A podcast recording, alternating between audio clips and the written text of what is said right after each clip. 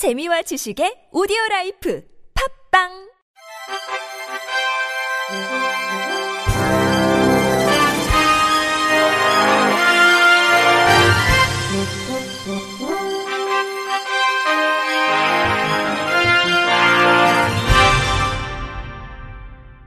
청취자 여러분 안녕하십니까? 2월 22일 수요일 KBIC 뉴스입니다. 박경석 전국 장애인 차별철폐연대 상임 공동대표가 서울시내 경찰서에 엘리베이터 설치를 주장한 가운데 이미 서울경찰청이 관련 예산 14억 규모를 경찰청에 요청한 것으로 뒤늦게 확인됐습니다. 서울경찰청에 따르면 경찰은 지난달 승강기와 점자 블록 등 장애인 편의시설 설치를 위한 예산 14억 5천만 원을 산출해 경찰청에 보고했습니다. 장애인 등 편의법에 따라 부적합하거나 설치되지 않은 시설 가운데 올해까지 개선할 수 있는 시설이 기준입니다.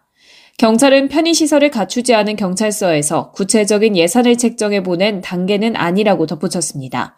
현재까지 서울경찰청 산하 31개 경찰서 가운데 장애인 편의를 위한 승강기를 갖추지 않은 곳은 서울 중부경찰서, 서대문 경찰서 등 8곳입니다. 이와 관련해 전장현은 성명서를 내고 구체적인 예산 수립이 필요하다며 공동 전수조사를 제안했습니다. 앞서 박경석 대표는 집회 및 시위에 관한 법률 위반 혐의로 출석하라는 경찰 요구에 불응하며 서울시내 경찰서에 장애인 편의시설 마련 계획을 발표하고 기재부가 예산 반영을 약속하면 자진 출두하겠다고 말한 바 있습니다. 서울시가 거주시설에서 나온 장애인 1000명을 대상으로 전수조사를 실시한다는 보도가 나오자 전국장애인 차별철폐연대 측은 왜곡된 조사가 진행될 확률이 높다면서 우려를 표했습니다. 전장현 박경석 상임 공동대표는 오늘 서울 회화역 승강장에서 열린 288일차 출근길 지하철 선전전에서 이 같은 입장을 밝혔습니다. 보도에 따르면 시는 지난 17일부터 사회복지법인 프리웰이 운영하는 장애인 시설 향유의 집 출신 40여 명을 대상으로 실태 조사를 진행하고 있습니다. 시는 탈시설이 강제됐는지 여부 등을 조사 중이며 전수조사 결과를 제3차 탈시설 추진 계획에 반영할 것으로 알려졌습니다. 이에 박 상임 공동대표는 지적, 자폐 장애인들은 표현이 제한되는데 시설에 나오기 싫은데 나왔냐, 누가 나오라고 했냐 식의 조사가 진행될 확률이 높다. 이 자체가 유엔의 탈시설 가이드라인 위반이고 배째라식이라면서 왜곡된 질문으로 그들을 지역사회에 나오지 못하도록 격리를 정당화하려는 문제를 정식적으로 항의할 것이라고 피력했습니다. 이어 오 시장에게 시설에서 나온 장애인뿐 아니라 시설에 있는 거주시설 장애인 3천명에 대해서도 탈시설 욕구 조사를 실시하라고 제안했습니다. 박상인 공동대표는 시설에서 나올래 안 나올래가 아닌 네가 나오려면 뭐가 필요하니라는 질문을 해야 한다면서 그들이 시설에 나오기 위해서 어떤 지원이 필요한지 조사하고 단계적으로 그들이 나올 수 있는 기회를 줘야 한다. 그것이 공정이고 법이고 인권이라고 강조했습니다. 전 장현은 조만간 서울장애인 차별철폐연대 등과 협의해 서울 지하철 1, 2호선 시청역에서 이 같은 입장을 밝히는 기자회견을 진행할 계획입니다. 보건복지부는 난방비 상승으로 어려움을 겪는 위기가구 지원을 위해 긴급복지지원 연료비를 오늘부터 월 11만원에서 월 15만원으로 인상한다고 밝혔습니다.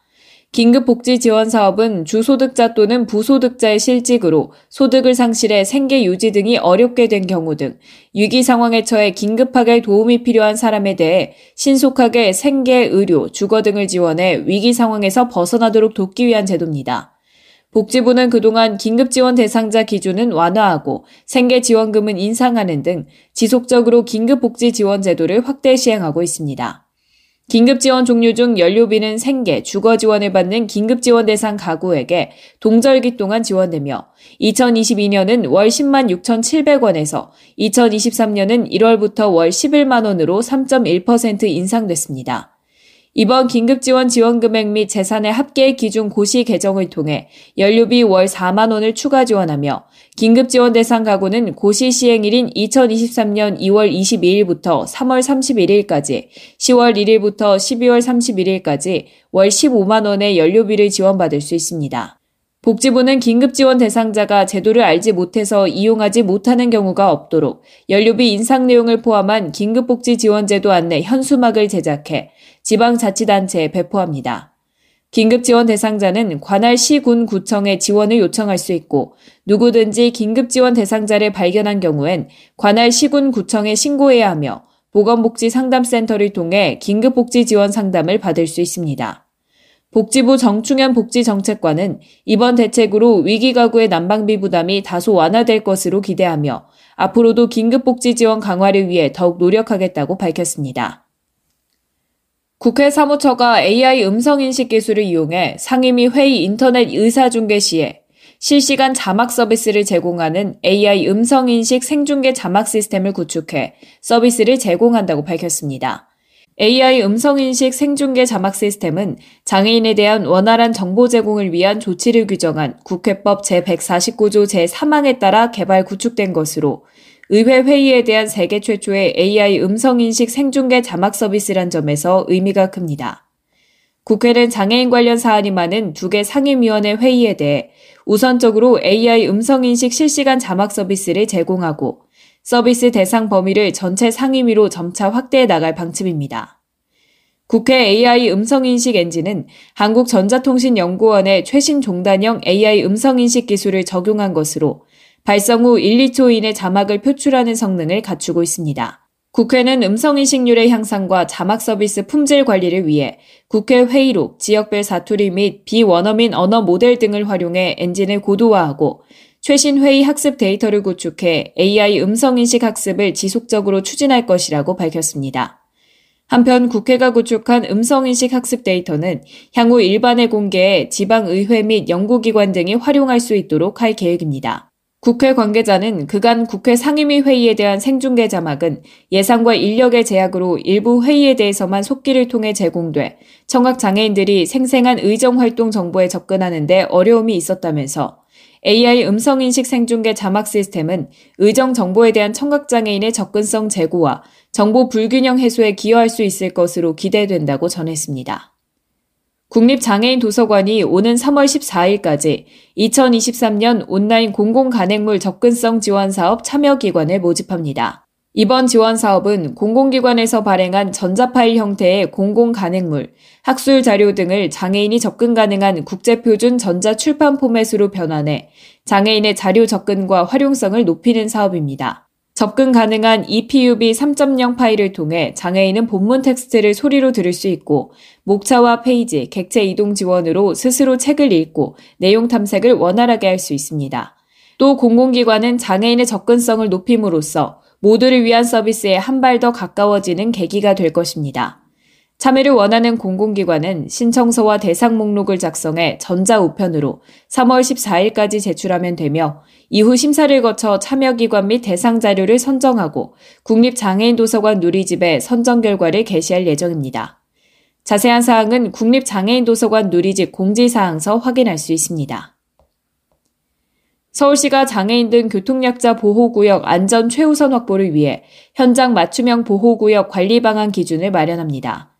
서울시는 어린이, 노인, 장애인, 교통약자가 모두 안전하고 편리하게 다닐 수 있는 서울형 보호구역을 조성하기 위해 2023년 서울시 보호구역 종합관리 대책을 발표했습니다. 이번 종합관리 대책은 보행로 조성을 통한 차량과 보행자의 물리적 분리, 시인성 향상을 위한 횡단보도 안전시설물 확대, 과속 및 불법 주정차 최소화를 위한 촘촘한 감시체계 구축, 보호구역 확대 및 운영 효율화 등 4개 핵심 분야를 선정해 10개 세부 과제로 연간 약 485억 원을 투입할 예정입니다. 윤종장 서울시 도시교통실장은 보행자와 차량이 혼재되어 있는 도로를 중점적으로 정비해 교통약자가 편리하고 안전하게 다닐 수 있는 서울형 보호구역을 만들기 위해 최선을 다하겠다면서 교통약자를 위해 지정된 보호구역 내에선 운전자들이 특히 세심한 주의를 기울여 주시길 바란다고 밝혔습니다. 끝으로 날씨입니다. 내일은 수도권과 충청, 전북의 먼지 농도 나쁨 수준 보이겠습니다. 강원 영서와 대구, 경북도 내일 밤 들어서 먼지 수치가 높겠습니다. 서울과 경기 동부, 강원 영동에 건조주의보가 발효된 데 이어서 오늘은 경북 구미와 포항, 대구에도 건조주의보가 확대됐습니다. 다른 지역들도 대기의 메마름은 심화되고 있는데요. 불씨가 쉽게 번지는 환경이기 때문에 작은 불도 세심하게 살펴주셔야겠습니다. 출근길 추위는 누그러지겠습니다. 내일 아침 기온은 오늘보다 2도에서 5도가량 오르겠고 평년 이맘때 기온을 회복하겠습니다.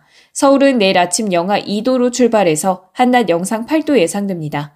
낮 들어선 오나함도 감돌겠습니다. 모레 늦은 오후부터 토요일까지는 강원 영동과 동해안에 비가 내리겠습니다. 날씨였습니다. 이상으로 2월 22일 수요일 KBRC 뉴스를 마칩니다. 지금까지 제작의 권순철, 진행의 최유선이었습니다. 고맙습니다. KBIC